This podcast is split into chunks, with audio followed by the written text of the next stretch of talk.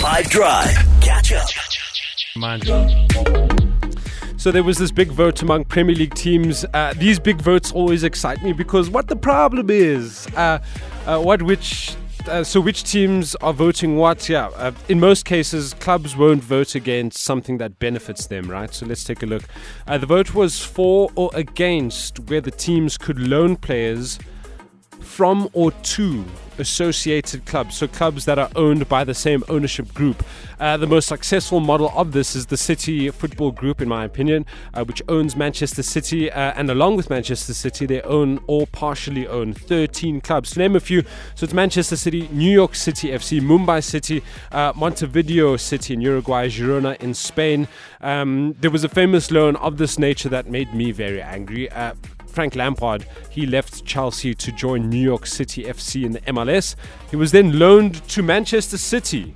Ew. And then he scored against Chelsea to deny Chelsea a win.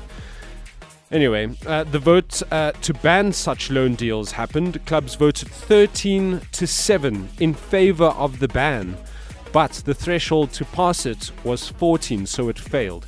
Uh, despite there being 11 clubs who are associated with other clubs. 13 clubs still voted in favour of the ban.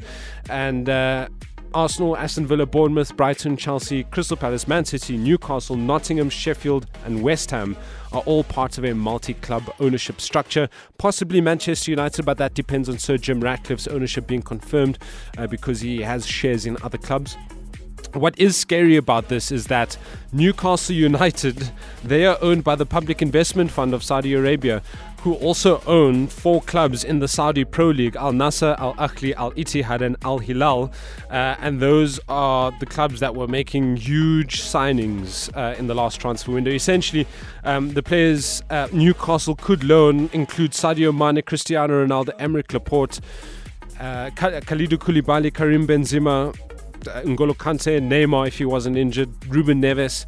Uh, those are just some of the possibilities for Newcastle. I'm sure they voted against the ban.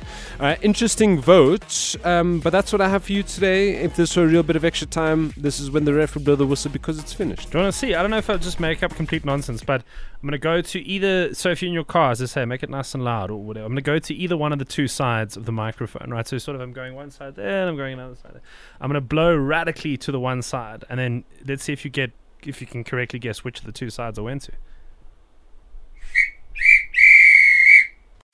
Catch up from some of the best moments from the 5 Drive team by going to 5FM's catch up page on the 5FM app or 5FM.co.za.